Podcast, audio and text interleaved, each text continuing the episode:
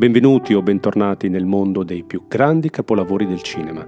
Io sono Sergio Fabio Ferrari e questo è Film Club.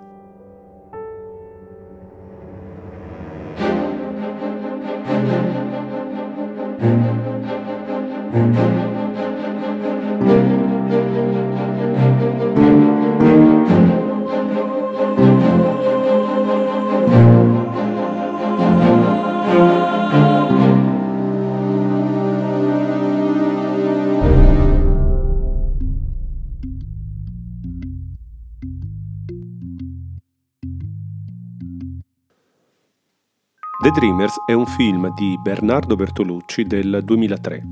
È tratto dal libro The Holy Innocents ed è stato l'autore stesso a collaborare alla stesura della sceneggiatura. Questo aspetto, che è abbastanza raro nel mondo del cinema, ha sicuramente giovato all'adattamento cinematografico perché il film riesce a non avere la pretesa di raccontare il 68, ma semplicemente mostrare gli effetti che questa rivoluzione culturale ha avuto su tre giovani. Appena uscito nelle sale ha dato scandalo. Bertolucci va detto che non è nuovo a queste reazioni, però in questo film va precisato che qualsiasi aspetto della storia, anche i nudi e il sesso, viene raccontata con una grande poesia. Non va dimenticato che Bertolucci nasce come poeta e solo più tardi approda al cinema, come assistente alla regia di Pierpaolo Pasolini, è bene ricordarlo.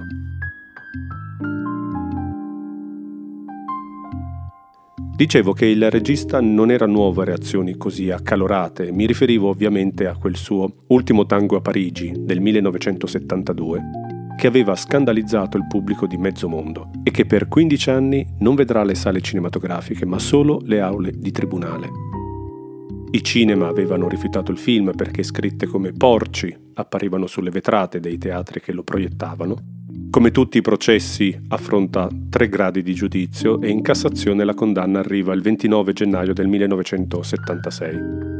L'opera viene descritta come cito dagli atti processuali, un cospicuo saggio di pornografia utilizzata con sorniona abilità al servizio di una narrazione astutamente infarcita di intellettualismo, esistenzialismo e psicanalisi. Le copie del film vengono quindi mandate a rogo. Per il regista arriva addirittura una condanna, la privazione per cinque anni dei diritti civili. E invano Bertolucci scriverà anche al Presidente della Repubblica Leone. Solamente tre copie si sono salvate, sono state custodite presso la Cineteca Nazionale di Bologna e grazie a queste tre copie superstiti che dal 1987 l'opera verrà riabilitata, restaurata, distribuita e vista al cinema al tempo e in DVD e Blu-ray successivamente. E a tutt'oggi rimane il secondo film più visto di tutti i tempi in Italia. Dopo aver riportato le traversie penali di questa pellicola, ora dobbiamo ricordare brevemente che anche il sesso, in Ultimo Tango a Parigi, aveva una profonda ragione d'essere. Era per i personaggi di Brando e della Schneider l'unica risposta rimasta ad un mondo fatto di conformismo che li circondava e li soffocava. Erano quindi personaggi persi, alla deriva, e che trovavano una via di fuga dalla loro realtà solamente trasgredendo in maniera ossessiva. Quindi anche quel sesso scandaloso per l'epoca esisteva nel film con un senso molto molto profondo.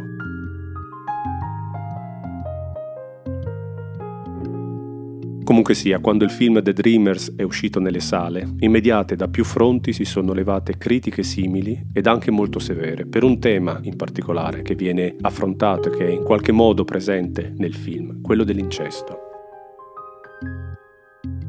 Una piccola curiosità sulla produzione di questo film, che è iniziata a metà luglio del 2002, per gli interni era stato preso in affitto un intero palazzo del centro di Parigi.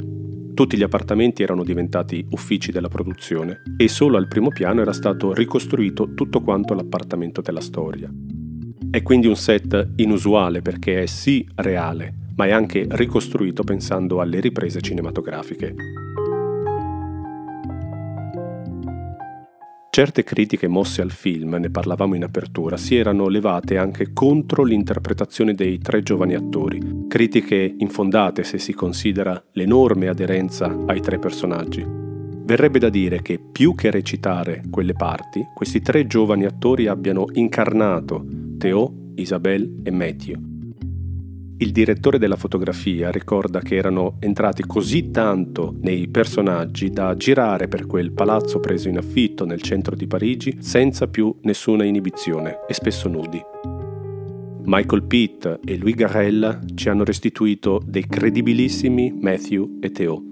Ma tra le grandi eredità che questo film ci ha lasciato vale la pena ricordare quella giovane Eva Green, Isabelle, che è stata una vera scoperta del regista aveva fatto solo del teatro fino ad allora, ricordiamo che era appena 23enne, e che con The Dreamers spiccherà letteralmente il volo e registi del calibro di Roman Polanski, Ridley Scott e Tim Burton lavoreranno come protagonista nei loro film. Altro dettaglio particolare, il film non ha una vera e propria colonna sonora, è infatti accompagnato solo da canzoni pop anni 60. Vediamo chiaramente che quindi la realtà è presa in prestito per tenere in piedi tutta la struttura del film, che deve essere appunto vissuto a pieno dal pubblico e deve percepirlo come una realtà, appunto. Questo voler portare lo spettatore dentro la storia è stato subito un elemento registico voluto fortemente da Bertolucci. Ma oltre che eliminare la classica colonna sonora, in che altro modo ci riesce? Inserendo nelle scene del film momenti reali, presi per esempio da spezzoni di cinegiornale, e li alterna con momenti di racconto filmico. Mi spiego. Pensate a quando appaiono sullo schermo in bianco e nero quegli spezzoni di cronaca, di volantini gettati al vento da un manifestante. Con un attacco sul movimento si torna al colore con un attore che getta dei volantini. Che cosa si intende per attacco sul movimento? Quando un soggetto comincia a muoversi in un'inquadratura e completa il suo movimento in quella successiva. Un uomo saluta sbracciandosi ripreso di fronte, stacco, lo stesso movimento di saluto viene ripreso di spalle. Nella scena del film che ho citato, l'inizio dell'azione è un vero manifestante dell'epoca, la realtà, e l'azione è portata a termine da un attore, il film. È uno stratagemma che viene ripetuto più volte all'interno del film, molto efficace e che ci convince che quella che stiamo vedendo e vivendo è una storia che ha forti attinenze con la realtà. E in qualche modo questa realtà deve per forza essere sempre presente nel film per non perdere, per non interrompere questo gioco di prestigio. Questo è un film dove la politica e l'arte, in particolare l'arte cinematografica, sono gli strumenti che il regista usa per portare avanti tutta la sua narrativa. E nel film di oggi non possiamo dimenticare tutti quei richiami artistici appunto e culturali disseminati lungo tutta la pellicola. Forse la scena più famosa è quella dove i tre ragazzi cercano di battere il record di attraversamento in corsa del museo narrato nel film Band Apart. Ma questa citazione non vuole essere solo un raccordo sul movimento. Il regista va oltre e ci aggiunge un significato perché se lo avete notato, l'inquadratura alla fine della scena indugia su un dipinto in particolare, il giuramento degli Orazi di Jacques-Louis David. Una chiusura non casuale, perché l'ambientazione del film è la rivoluzione parigina del 68, l'abbiamo detto, e questo dipinto è stato terminato qualche anno prima di un'altra rivoluzione parigina, quella del 1789. Quindi vediamo che le citazioni artistiche del film sono un fondamentale strumento che eleva la poetica del film. E lasciando da parte per un momento tutte quelle citazioni cinematografiche che sono innumerevoli ma che vedremo tra poco, concentriamoci su quelle puramente artistiche. La scena nella quale Isabelle appare con le braccia coperte da lunghi guanti neri che, confondendosi con la penombra della stanza buia alle sue spalle, trasformano la sua figura nella Venere di Milo, questo è forse il riferimento più colto dalla maggioranza del pubblico. La ricerca di dettagli come questi servono ad uno scopo ben preciso, mostrare questi protagonisti che vivono la loro vita come se fossero dentro ad un'opera d'arte. Questi tre sognatori, The Dreamers appunto, sognano un mondo fatto di arte, di cultura, di cinema, di politica. E se appena uscito nelle sale questa pellicola ha creato scandalo, col tempo qualcosa di diverso è accaduto e francamente anche qualcosa di molto più importante. È divenuto un film culto, soprattutto per quella fetta di pubblico che durante l'uscita del film aveva pressappoco l'età dei protagonisti. Era accaduto, detto in maniera semplice, una vera e propria immedesimazione con i ragazzi del film. Perché? Per il sapore iniziatico che questo film ha. Sono molti e ovvi i richiami che ci portano a questa conclusione. C'è l'iniziazione all'arte, alla politica, e poi c'è la chiara iniziazione al sesso, ma non possiamo dimenticare di ricordare che questo film è anche una profonda dichiarazione di amore per la Nouvelle Vague. La Nouvelle Vague è quel movimento fondato in Francia sul finire degli anni 50 da molti registi cinematografici. Quelli più ricordati e considerati i veri padri del movimento sono Chabrol, Godard, Romer, Rivette, e ovviamente François Truffaut, uno dei più influenti registi del secolo scorso. Ricordiamo il suo libro Intervista con Alfred Hitchcock, per esempio. E tutte queste nuove leve registiche entrano in forte conflitto con il vecchio cinema francese, rompendo tutte le regole, portando quindi ad una vera rivoluzione nel linguaggio cinematografico. E tutta quest'area di rivoluzione cinematografica Bertolucci l'ha respirata in prima persona e a pieni polmoni. Quindi questa pellicola ambientata nel 68, con protagonisti innamorati, ossessionati dal cinema, era davvero pane per i suoi denti.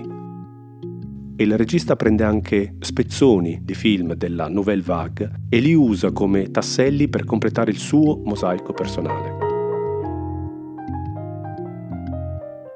Tra queste tessere ritroviamo Truffaut, Viale del Tramonto, Luci della città di Chaplin, Bergman e così via. Un aspetto importante da cogliere quando si vede questo film è il senso di chiusura dal mondo esterno che questi giovani finiscono per mettere in atto. Si rinchiudono in quella casa lontani dal mondo, parlando di grandi temi come l'arte, la politica, Mao, il cinema.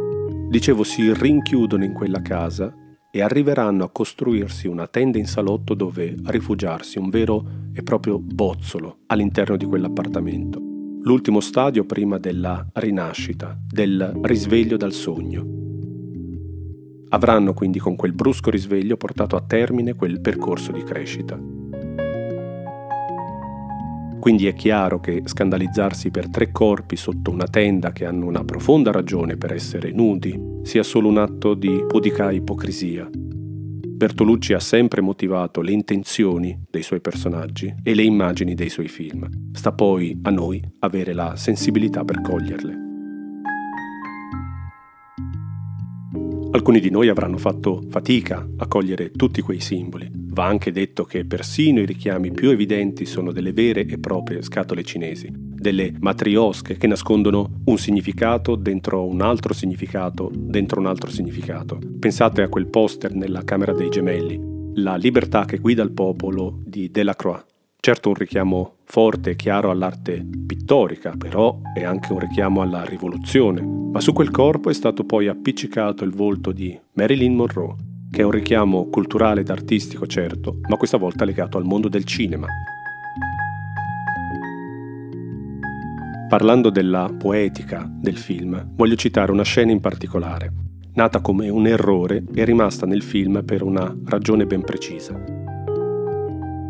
È notte, Isabella si piega per dare un bacio a Matthew, i capelli dell'attrice prendono fuoco per una candela sul tavolo.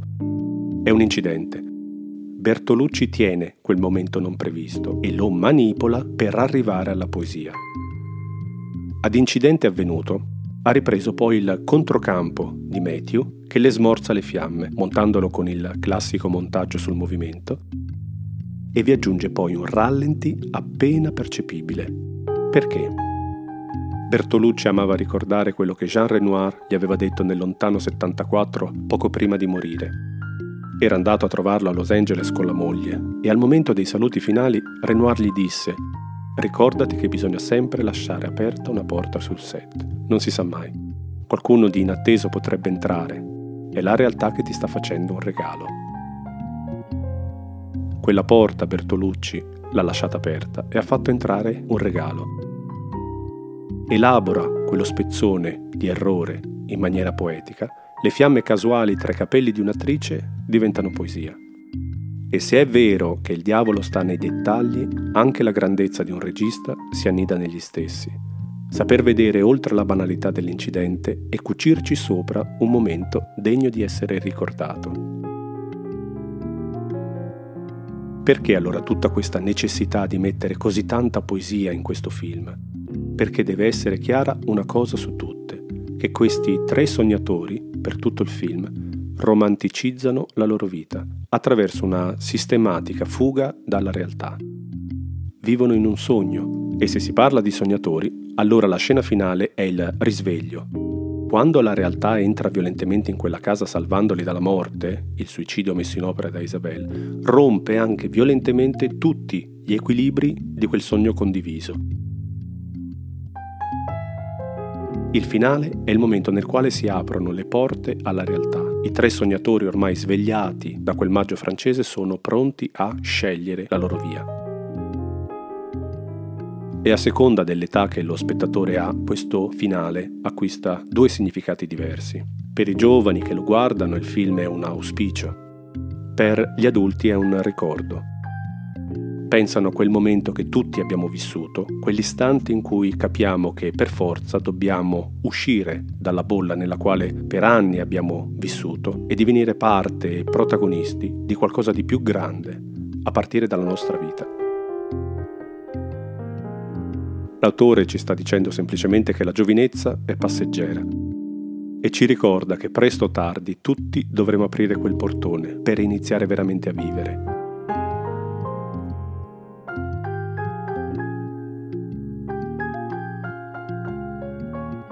Come sempre tocchiamo solo alcuni momenti di queste grandi pellicole e questa in particolare è l'opera di un grandissimo regista italiano che, ricordiamolo con orgoglio, è a tuttora l'unico italiano ad aver vinto un premio Oscar per la migliore regia. Io per questa volta ho terminato. Se avete trovato un valore in questo podcast con un clic, potete condividerlo e contribuire così alla sua sopravvivenza.